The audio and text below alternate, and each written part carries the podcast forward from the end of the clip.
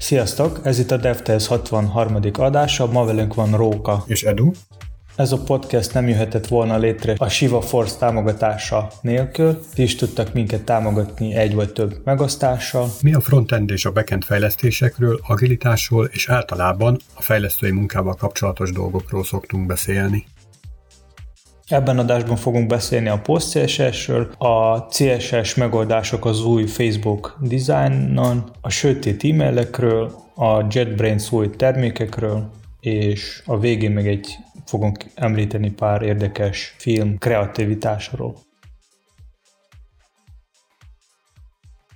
Említetted a PostCSS-t. Egy kicsit tudnál arról mesélni az újabb hallgatóinknak, hogy pontosan mi is ez a PostCSS? A modern frontend világban a CSS szokták bildelni mindenféle eszközökkel, és ott vannak használva mindenféle pre- és post processzorok, amik arra való, hogy lehessen több funkciót használni CSS-ben, mint maga a CSS tudja. Például arra gondolok, hogy tehát vannak olyan feature-ek, ami lehet használni CSS-be, ami maga a böngésző nem támogatja, és ahhoz, hogy a böngésző támogasson, majd le kell buildeni CSS olyanra, ami majd fog a böngésző támogatni. És tehát erre való a pre- és post processzorok, és az egyik ilyen tool az PostCSS, ami teljesen JavaScript alapú, és teljesen pluginozható. Tehát az azt jelenti, hogy maga a PostCSS ő nem csinál semmi, ő csak visszaad egy abstract syntaxis tree a CSS-ből, és majd az, az összes többi dolgot az maga a pluginok csinálják. És igazából mindenféle transformációt, amit csak lehet elképzelni, az lehet ilyen pluginokkal megoldani. Például mi is nagyon régen csináltak egy ilyen PostCSS plugin, ami tud tudta ilyen high kontrasztos módot CSS-ből generálni. Az akkor jó, amikor a projekten nincsen használva mondjuk CSS változók, és nagyon nehéz egyesével így átkonvertálni, és ezzel a plugin pont lehet ezt a problémát megoldani, hogy egy konfigban meg lehet adni, hogy milyen, milyen színekből milyenek legyenek, tehát hogy például milyen legyen a háttér, milyen legyen a color, és egyéb más ilyen konfiguráció, és ő majd ezt fog generálni. És ugye a PostCSS ez most eléggé híres projekt. A statisztika szerint ő, neki több letöltés van, mint a Webpacknek és a Babelnek is. És akkor mit is hoz nekünk ez az új verzió? Hogyha jól hallottam, akkor ez a 8-as. Igen, következő verzió lesz a 8-as. Az első, amit kiemelték a saját blog cikken, hogy kisebb lesz a Node Modules mappa, az úgy látszik, hogy mindenkinek fáj. Örökzöld téma. Igen. Aztán azt ígérték meg, hogy sokkal gyorsabb lesz maga a CSS is. A gyorsaságot ők úgy tudtak megoldani, hogy fognak kicsit változtatni azon, hogy hogy működik maga a PostCSS, és a helyet, hogy az összes plugin újra és újra végig menjen a abstract syntaxis tree a PostCSS fog adni a, egy API-t, amit majd a, a pluginok fognak tudni használni, és így kicsit gyorsabb lesz a bildelés. Ez akkor azt jelenti, hogy maga a PostCSS ez eltárolja az inicializált szintaxisfát, és ezt követően ebből az eltárolt változatból lehet lekérdezgetni? Nem is az, hogy lekérdezni, hanem inkább változtatni. Tehát ez lesz a, a változás a következő verzióban és a, majd a végén a PostCSS fog, fog generálni egy új CSS stringet, tehát ami ebből a módosult abstract syntaxis fából, ami lesz majd maga a CSS. Azt lehet már tudni, hogy mekkora volumenű a gyorsulás? Hát sajnos még erről nincs semmi info az ők weboldal, az ők blog cikken, ahol én szedtem az infót, de szerintem majd lesznek kicsit később valami benchmarkok, és majd fogunk látni. És még egy fontos kérdés, ami ilyenkor szokott felmerülni a fejlesztőkben. Ez visszafele kompatibilis? Tehát a meglévő projektjeinkhez akkor hozzá kell nyúlni, vagy sem, hogyha frissítünk erre? Igazából ők azt írták a cikkbe, hogy a régi API az nem, nem lesz törölve, és nem lesz is deprecated, úgyhogy a régi pluginok fognak működni elvileg. Tehát akkor egy meglévő legacy mondható projekten nem okoz semmiféle gondot az, hogyha befrissítjük a, magát a PostCSS-t, és hogyha pluginből is érkezik újabb, akkor, akkor azt is lehet frissíteni, ami már gyorsabb működést fog eredményezni. Igen, csak annyi, annyi, annyit kell majd figyelni, hogy ők fognak droppolni a Node 6-as támogatás és 8-as, tehát hogy az fölött Node of lesz csak kompatibilis. És ők azért ezt csinálják, mert ez a RL2 verzióra már nem jönnek ki a, free, a security frissítések. És még egy kérdésem fogalmazódott meg így menet közben, hogy vegyesen lehet-e a plugineket használni? Tehát, hogy használok mondjuk három plugint, kettőt a régi fajta API szerint, tehát ami az AST-t közvetlenül módosítja, egyet pedig ezzel az új API-val, és hogy mennyire fognak tudni együttműködni, hogy az egyik ugye megváltoztatja valahogy az AST-t, és akkor a másik az már ezt a módosítottat kapja meg az API-n keresztül, illetve amit ő módosít, az pedig az harmadiknak is módosulni fog? Hogy hogy kell ezt elképzelni? Tehát lehet vegyesen használni régi és új módszert? Szerintem igen, de majd a, gyakorlatban ez majd kiderül, hogy milyen problémák fognak kiesni, de én úgy tudom, hogy a maga post az úgy működik, hogy mint egy chain. Tehát a következő plugin megkapja az előző pluginnak az eredményét. Na igen, csak ugye pont ennek a lelki világán változtattak, hogy most egy apin keresztül változtatjuk az AST-t, vagy pedig ezen a chainen keresztül. Tehát sok ilyen pl- plugin van,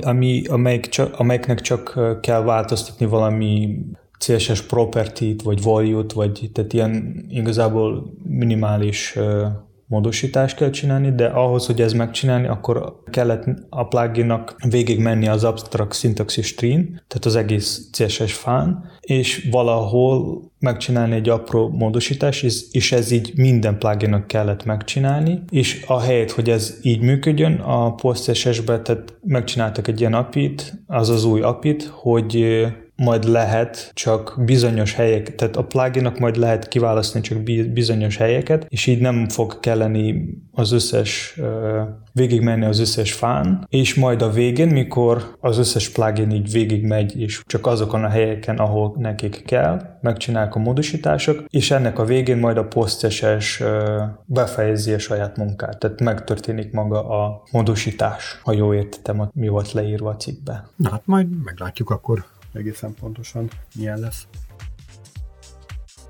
Ugye előző adásban volt már szó arról, hogy a Facebook egy egészen új dizájnt kapott. Ezzel kapcsolatban hoztál ugye most egy cikket. Igen, találtam egy elég érdekes cikket a Ahmad Shadid fejlesztőtől, aki összeírta elég érdekes CSS megoldások, amik voltak használva az új Facebook designban. Az első ilyen érdekes dolog, ami ő találta, az volt, hogy az összes profilkép SVG-ben van használva. Na várja, és ez miért? Neki és nekem is felmerült ez a kérdés, hogy miért kell SVG-be tárolni egy JPG-t. Mert hogyha jól nézem, akkor egy SVG-be, SVG-ben csak annyit csináltak, hogy lemaszkolták, ugye, hogy kör alakú legyen, és van benne egy image tag, ami a konkrét képre mutat. Az egyik ok az, hogy a, a profilképnek ke, kell egy border, ami fekete és 10% transzparens, ahhoz, hogy a világos profilképek legyenek, tehát jó nézzenek ki a, a körbe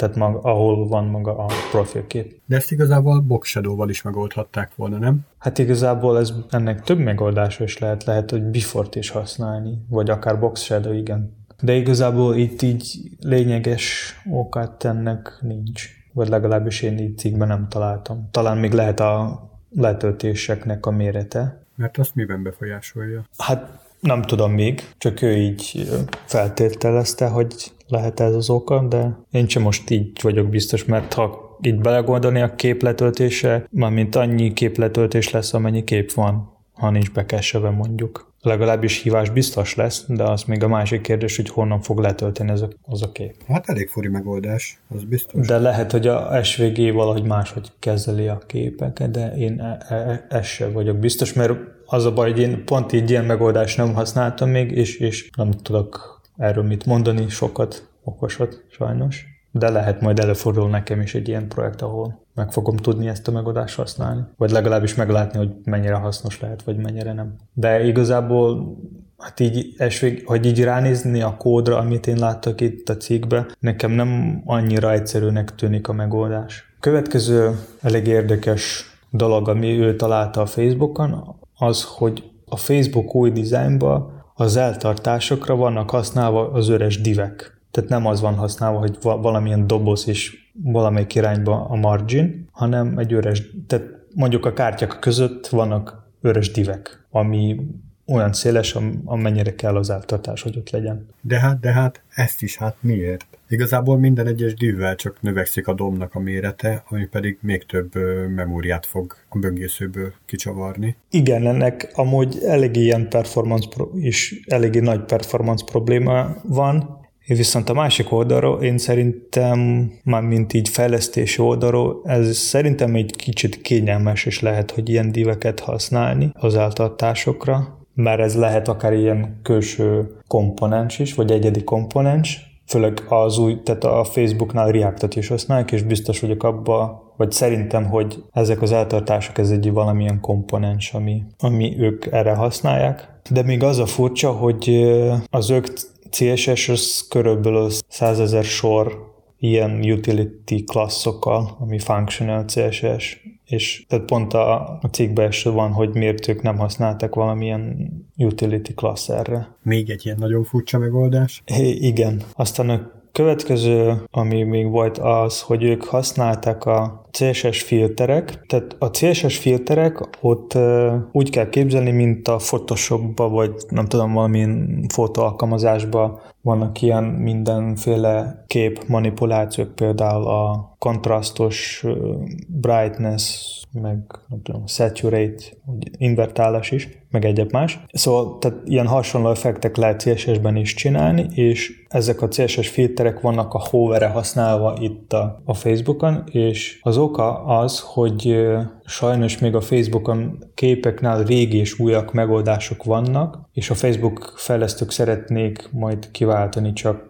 hogy legyenek az új kép megoldások, és azért nekik kellett használni ezt a CSS filter megoldást. Mert úgy van, hogy valahol az ikonoknál vannak a képek használva, és valahol az ikonoknál vannak a, a, az SVG használva, és ők így akartak egységesíteni, hogy maga a kód valamelyik oldalon legalább legyen egységes. A következő, ami elég érdekes volt, ami performance érint, de ha visszatérünk az öres divekhez, ami az eltartások kint vannak használva, akkor így felmerül kérdés, hogy ott nem spóroltak, és van egy másik hely, ahol próbálnak spórolni, és az a, követ, és az a másik hely az a fejlécnek a, az árnyika, és a fejlécnek az árnyikát ők úgy oldották meg, hogy nem a box shadow-t használtak, hanem használtak egy background image-et, tehát egy PNG-t, ami 2 pixel hosszú és 14 magas. Ilyen eléggé régi megoldás, még szerintem talán amikor én kezdtem használni CSS, vagy tanulni a CSS, akkor már nem volt ilyen, akkor, nagy, akkor már nagyon ritka volt a, ez a megoldás és ez volt, nem tudom, 10 éve, vagy 11. Hát ez arra az időre emlékeztet, amikor még spacer gifek voltak az oldalakon. Hát igen, még mikor a borderek ilyen képekből voltak megoldva. És nyilván erre egy Twitteren valaki és megkérdezte, hogy miért ők ezt csináltak, amire az volt a válasz, hogy, hogy a box shadow ez egy nagy probléma performance-nak. Én amúgy ezzel egyetértek, mert saját projektemben is látom, hogy mennyire box shadow befolyásolja a performance-ot, főleg amikor többször több helyen is van használva, az oldalon, főleg olyan elemeknél, ahol lehet dinamikus a, a szélessége vagy magassága, mármint úgy dinamikus, hogy tartalomtól függ, Úgyhogy ez egy érthető, csak nem érthető, hogy miért a fejlécen például pont így kell, csak egy helyen, hanem a többi helyen miért nem mert ők igazából több helyen is használják az árnyékot, és miért csak a fejlécnál így oldottak meg, nem az összes többi helyen. Én nekem egyre inkább az körvonalazódik, hogy egy nagyon régi vágású sidebuilder vette át ott a stafétát, és a régi jól bevált vált megoldásokat próbálja hozni és erőltetni az újakkal szemben. Lehet. Pár, volt ott még egy pár más és furcsa dolog, de ezt nektek hagyjunk, majd a link majd lesz a podcast leírásba, és hogy ne legyen már több spoiler is. De e- ezek, ezek szerintem voltak elég ilyen legérdekesebb, amit találtunk. Hát én nem is az érdekes, inkább a furcsa szót használnám erre. Jó, akkor furcsa.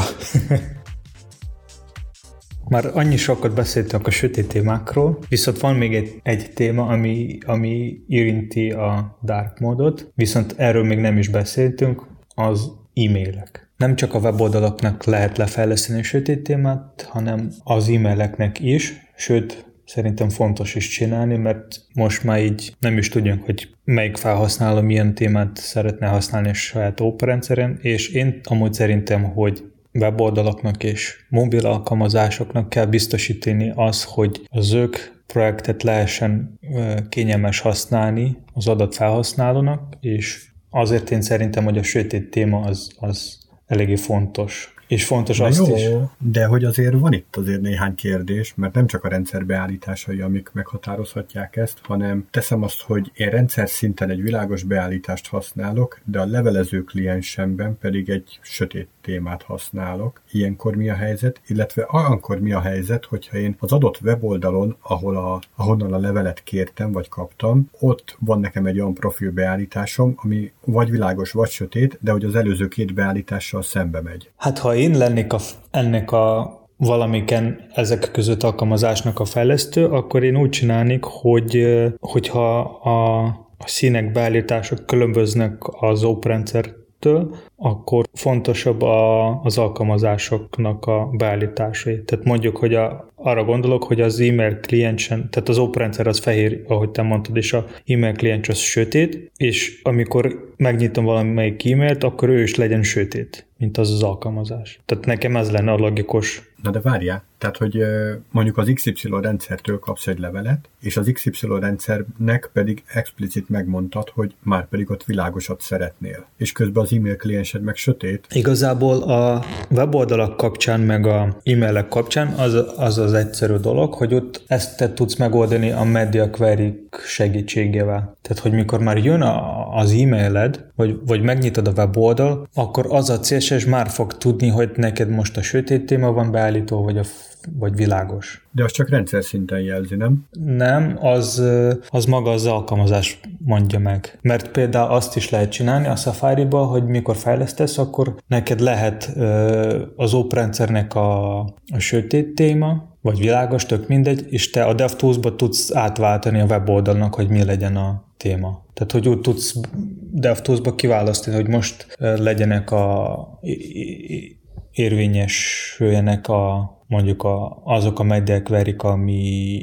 a sötétre vonatkoznak, vagy a világosokra. Uh-huh. Na, de ugye pont az előbb említettük, hogy a Facebook is kijött ezzel a sötét móddal, és a Facebooktól rengeteg e-mailt lehet kapni. És mi van, hogyha az én oprendszerem világos beállítású, a levelező kliensem is világos beállítású, a Facebookon viszont annyira megtetszik, hogy átállítom kézzel, hogy már pedig onnan csak sötét dolgok jöjjenek. És ilyen van? Hát a Facebookon ugye lehet választani, hogy a felület az hogy jelenjen meg. Én például felhasználóként elvárnám, hogy akkor a levelekben, a kapott levelekben is érvényesüljön, ne csak a felületen. Ha én csinálnék egy ilyen weboldal, ahol lehessen kiválasztani, hogy milyen színű jöjjön az e-mail, akkor olyan színű fog jönni az e-mail. Oprendszer beállításoktól függetlenül. Nem? Már ezt csak itt tudsz megoldani, szerintem. Hát, hogy igen, hogyha külön szeretnéd állítgattatni a felhasználóiddal azt, hogy az e-mailt milyen színbe szeretnék, meg a desktop kinézetet milyen színbe szeretnék. De valójában ez nem történik meg, mert hogy a felhasználónak a lehető legegyszerűbb megoldást kell odaadni. Van egy kapcsoló, sötét vagy világos, és kész, ennyi. És hogyha átkapcsolta valaki sötétre vagy világos, világosra, akkor onnantól kezdve én például azt tartanám logikusnak, hogy amit a rendszer küld neki leveleket, az is olyan fajta színösszeállítással fog működni, mint ahogy a felületet megszokta, hiszen úgy lesz neki egységes. És miért gondolsz az, hogy te valamelyik alkalmazás használsz sötét, valamelyik világos? Tehát ez miért jó lesz neked? Hát például valamelyik alkalmazás tetszetős tud lenni sötét témával, van amelyik meg teljesen kritikán aluli, mert mondjuk túl nagy kontrasztarányjal dolgozik, és egyszerűen kifolyik tőle az embernek a szeme, hogy majdnem teljesen fekete alapon világító fehér betűk vannak. Tehát, hogy ezért, ezért állítom át azt nem sötétre. Amúgy meg szeretem a sötétet, csak azt az egyet, azt világosra állítom. Értem a problémát, de inkább, ha ez, ez a kettő alkalmazás között kell sokat váltani, akkor ez is lehet a probléma, hogy valamelyik világosabb, valamelyik sötétebb, mert mert szemeknek nem kényelmes. Igen, igen. Úgyhogy szerintem így sokkal kényelmesebb, mikor az összes alkalom, vagy az összes alkalmazás, meg az rendszer is, tehát ugyanabban a módban van. Igen, csak ugye van, amikor meg annyira kirívó esettel találkozik az ember, hogy a sötét vagy a világos módban, attól függ, hogy ki melyiket szereti, egyszerűen élvezhetetlen az a kontent, ami ott érkezik, és ezért szeretné átállítani, viszont ez ugye nem fog megegyezni sem a, az adott levelező kliensének a beállításával, sem az oprendszernek a beállításával. Szerintem, szerintem Roka az a probléma, hogy ilyenfajta problémákkal, ami, ami most te felsoroltad, az a gond, hogy így fejlesztés szempontból eléggé bonyolult megoldani, nem? Tehát sok mindenre kell figyelni. Most, most az a lehetőségek, ami adnak az oprendszerek, hogy hogy állítasz, milyen módokat tudsz beállítani, azok elég egyszerű, és ha mondjuk valamelyik alkalmazás vagy web, web, web, web oldal szeretne valami más, tehát ettől eltérni, akkor sokkal több le kell fejleszteni, sokkal több kell átgondolni a dolgokat, hogy ez jó is legyen. Tehát ahogy te mondtad, hogy valamit beállítasz a sötét témába, például a Facebookot, és szeretnéd, hogy a sötét e-mail is jöjjön, vagy akár saját színekben, akkor nekik ez csak az ők szervereken kell generálni. Ami, ami volt a Stack Overflow-n négyféle beállítás, mondjuk az ultrazárkot azt nem, nem tudom hova tenni, de ugye volt a sötét, a világos, meg a rendszerbeállítás. És az például nekem szimpatikus, hogyha, tehát hogyha Stack Overflow beállítom a sötét, akkor sötét leveleket akarok kapni, független attól, hogy milyen rendszerre érkezik. Mert nekem az lesz konzisztens, hogy a Stack Overflow nekem sötét színű, és az lesz úgymond a Stack Overflow brandel harmonizáló. Ha meg világosat, akkor meg világos levelet kapjak, független attól, hogy milyen rendszeren nézem meg. Ha viszont azt a középső beállítást választom a rendszerbeállítások használatát, na akkor viszont örökölje meg, pont így, ahogy a cikkben van, hogy örökölje meg a levelező klienstől vagy az oprendszertől, valahonnan kapja meg, hogy most világos vagy sötétet kell használni. De ellenkező esetben, hogyha szerintem, hogy a felhasználó explicit nyilatkozott arról, hogy sötét vagy világosat akar használni, akkor neki úgy kéne, hogy megkapja a tartalmat, tartalmat, nem pedig valami változóból összeszedni. Igen, ezzel amúgy egyetértek, hogy abból a szempontból, hogy fontos az, hogy maga az arcolat az egységes legyen, és hogy felhasználó tudjon megismerni, akár e-mailben, akár weboldalon, akár alkalmazásban ugyanazt a brandet. Tehát ebből, szem, ebből szempontból tök logikus is lenne, hogy így működjön. Igen, és ami fontos tudni a sötét e-mailek kapcsán, hogy milyen kliensek támogatnak. Az Outlook iOS-on meg Androidon, az Apple Mail, az iOS Mail, az Outlook 2019, Mac-es, outlook.com és valamilyen Superhuman. Az, arról még nem is hallottam, hogy ez mi. Szóval ezek, ezek amit támogatják a... És amit a világon valószínűleg a leg, legtöbben vagy második legtöbben használnak a Gmail. Az valamilyen szinten támogatja. De ez ott leginkább kell tesztelni, hogy pontosan mit támogatja abból, és mit nem. Annyi fontos tudni, amikor csináljunk, fejlesztjünk a sötét témák, hogy azok a képek, ami, át, ami általában használnak a világos témákon, ők nem biztos, hogy nem az összes lesz jó a sötét témán, főleg azok, amelyik túl világos, mert eléggé nagy kontraszt arány lesz a sötét kép, meg a, vagy a világos kép, meg a sötét háttér között. És erre például vagy, vagy az egyik megoldás lehet a CSS filter, vagy, vagy akár opacity is lehet használni a képeknek, hogy ő kicsit ilyen át, tehát a sötét háttéren átlátszó kép az sötétebb lesz, és akkor már nem annyira világos lesz a kép, és így nem fog zavarni. De ez csak az egyik megoldás, nyilván vannak mások. Nyilván lehet azt is, hogy maga más képet is küldeni, de ez lehet kicsit nehezebb lesz a megoldás. És nyilván az e-mailben ugyanúgy, mint a web oldalon lehet megoldani a media query hogy legyen a sötét vagy világos téma. És fontos tesztelni.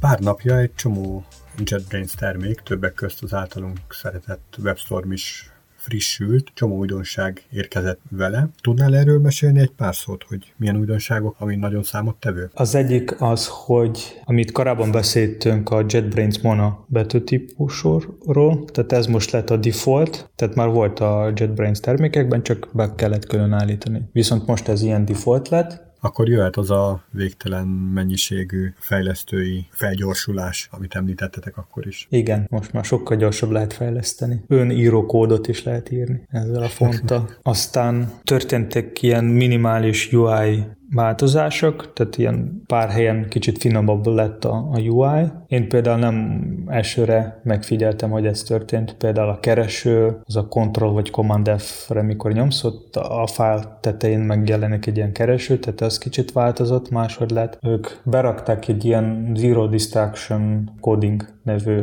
feature, ami azon tud segíteni, hogy te csak az a kódot látsz, ami ami most éppen írsz, tehát semmi más tab nem látszik, semmi más file, nincs is a sorok szám, teljesen zen Ez egy kicsit a prezentációs módhoz hasonlít. Igen, igen. Én párszor próbáltam egy ilyen használni, de, de valahogy így nem tudom. Nem mindig kényelmes mert sokszor kell sok fál között átváltani, és, és így kicsit nehéz ilyen módba fejleszteni. Lehet, hogy én csak még nem szoktam meg. Hát ez ugye attól függ, hogy milyen típusú kódot írsz. Tehát, hogyha inkább algoritmus jellegű kódot, tehát ahol jobban ki kell fejteni egyetlen egy dolgot, ott nagyon hatékony tud lenni, hogy nincsen többi zavaró dolog a képernyőn. Míg hogyha olyan jellegű kódot írsz, ami több apró modul összefüggéséről szól, ott meg inkább ez lehet problémás. Még szerintem az is fontos, hogy ki hogyan használ maga az idét, vagy a ilyen szövegszerkesztőt. Mert mondjuk, ha valaki eléggé vizuális ember, akinek kell látni, hogy ő a fájl struktúrában kiválasztja a fájlt, a tabok között kikeresi azt a tabot, ami neki kell,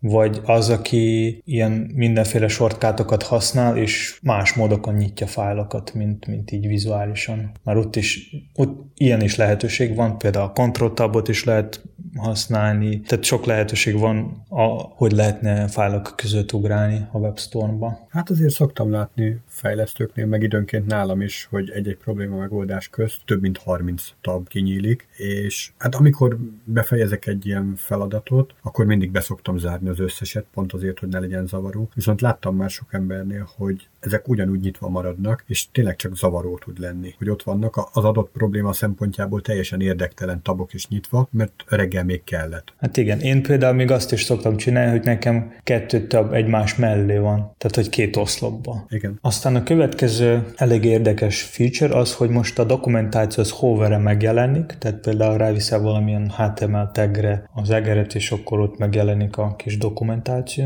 hogy ez az, Fú, az ez borzasztóan idegesítő tud lenni. Néha igen, néha ez zavar, de néha tud segíteni is. Nekem, nekem amúgy a, web, a JetBrains-es termékeknél azt tetszik, hogy amikor ráviszed valamilyen kódra a kurzor, mondjuk valamilyen változó hiányzik, vagy valamilyen függvény, tehát beírtad a nevét, és az még hiányzik, akkor ő tud, néha tud felajánlani, hogy létrehozzon egy ilyen változót, uh-huh. vagy függvény. Tehát ez sokszor tud segíteni, főleg, főleg mikor tanulsz valami újat, valami nem ismert nyelvet vagy keretrendszert, ami JetBrains már támogatja, vagy valamelyik termék a JetBrains termékek között, és akkor ez pont tud segíteni, mert te nem vagy biztos, hogy most be kell húzni, vagy mit kell létrehozni, és hol, és ez, ezek segítlinkek pont ebbe tudnak segíteni, hogy legalább ezzel, er, erről még nem kell gondolni ezen a fázison. Aztán a keretrendszerek között ö, a WebStorm-ba javult a Vue támogatás, tehát most már támogatja az új Composition API, ami a, követ, a Vue-nak a következő verzióban lesz, és végre már támogatja a Vuex-et, mert eddig az volt a probléma, hogy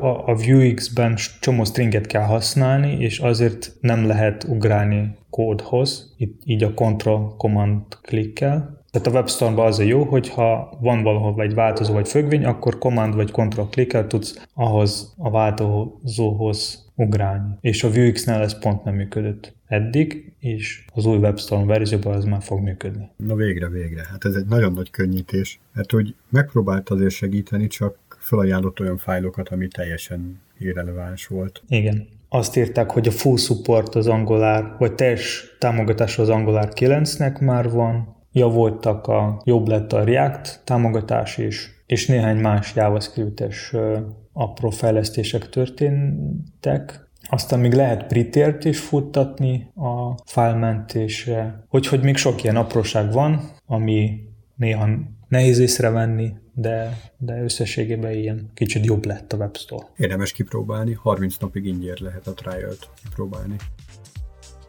Az utolsó dolog, ami így szeretném kiemelni ebben a adásban, az leginkább egy ilyen linkgyűjtő dokumentumfilmekről, a kreativitásról. És igazából mindenféle kreativitásról van szó, tehát nem csak ilyen grafikus, hanem akár, akár architektúra, akár fényképezés, tehát ilyen web, web design is van, tehát minden mindenféle. Én én is néztem pár filmet ebből a listából, nem az összeset. Én szerintem, mármint én ajánlnék mindenkinek, mert ez nagyon motiváló lehet, bármilyen fajta művészetre is. Úgyhogy majd a podcast leírásból lesz erről egy linket is, aki ki. De hogyan kell elképzelni? Tehát a kreativitásnak a kialakulását elemzi, vagy pedig konkrét eseteket? Igazából mindenféle filmek vannak itt. Valamelyik arról szól, hogy hogy valaki lett a kreatív ember, valamelyik film szól maga a kreativitásról, hogy ez hogy alakult. Azokban a filmekben, ami, ami, amit én néztem, ott voltak tippek arról, hogy hogy lehet kreatívnak lenni, csak nyilván emberek nem, nem így mondták ki, hogy na, ha ezt csinálod, akkor leszel kreatív, hanem ki kellett szedni magadnak, hogy megérteni, hogy ő mit értette ezzel, és akkor... A kreativitás szerinted tanulható egyébként? Vagy ez egy született képesség, amit kicsit lehet fejleszgetni, meg kicsit visszafejleszgetni, de hogy úgy alapvetően az ember magában hordozza ennek a lehetőségét, vagy hiányát, szerinted? Ez egy jó kérdés. hogy én például a gyerekeken azt veszem észre, hogy akkor tudnak igazán kreatívak lenni, amikor unatkoznak, és kilátás sincs az unalomnak a befejezésére. Akkor pillanatok alatt átváltanak egy olyan kreatív üzemmódba, hogy olyan dolgokat találnak ki, hogy ez hajmeresztő. Én amúgy azt szerintem, hogy minden ember kreatív, csak nem biztos, hogy abban a helyzetben, ahol az adatember van, ő tud megmutatni a saját kreativitás. Tesszük fel egy példát, hogy mondjuk valaki lehet egy fejlesztő, tehát megtanulta valahogy kódolni, és valamilyen szinten neki is sikerül. Tehát, hogy jó tud kódolni, tehát ezzel nincs semmi gond, jó megoldások tud behozni, viszont ez nem az ő, úgymond, természet, és azért ő nem is tud ebben lenni kreatív. Viszont tud nagyon jó főzni, és ott nagyon tud kreatív lenni. Mm.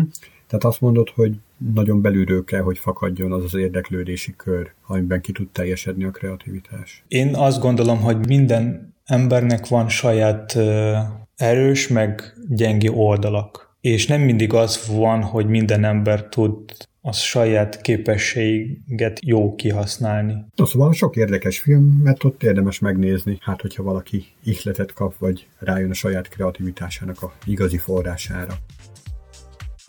Ennyi fér bele a mai adásba. Ha esetleg valakinek van kérdés, ötlet, vagy bármilyen fajta visszajelzés, akkor nyugodtan lehet írni nekünk Twitteren, Facebookon, vagy akár e-mailben. Osszátok meg a mi podcastjunk a ti ismerősítek között, és hallgassátok minket legközelebb is. Sziasztok! Sziasztok!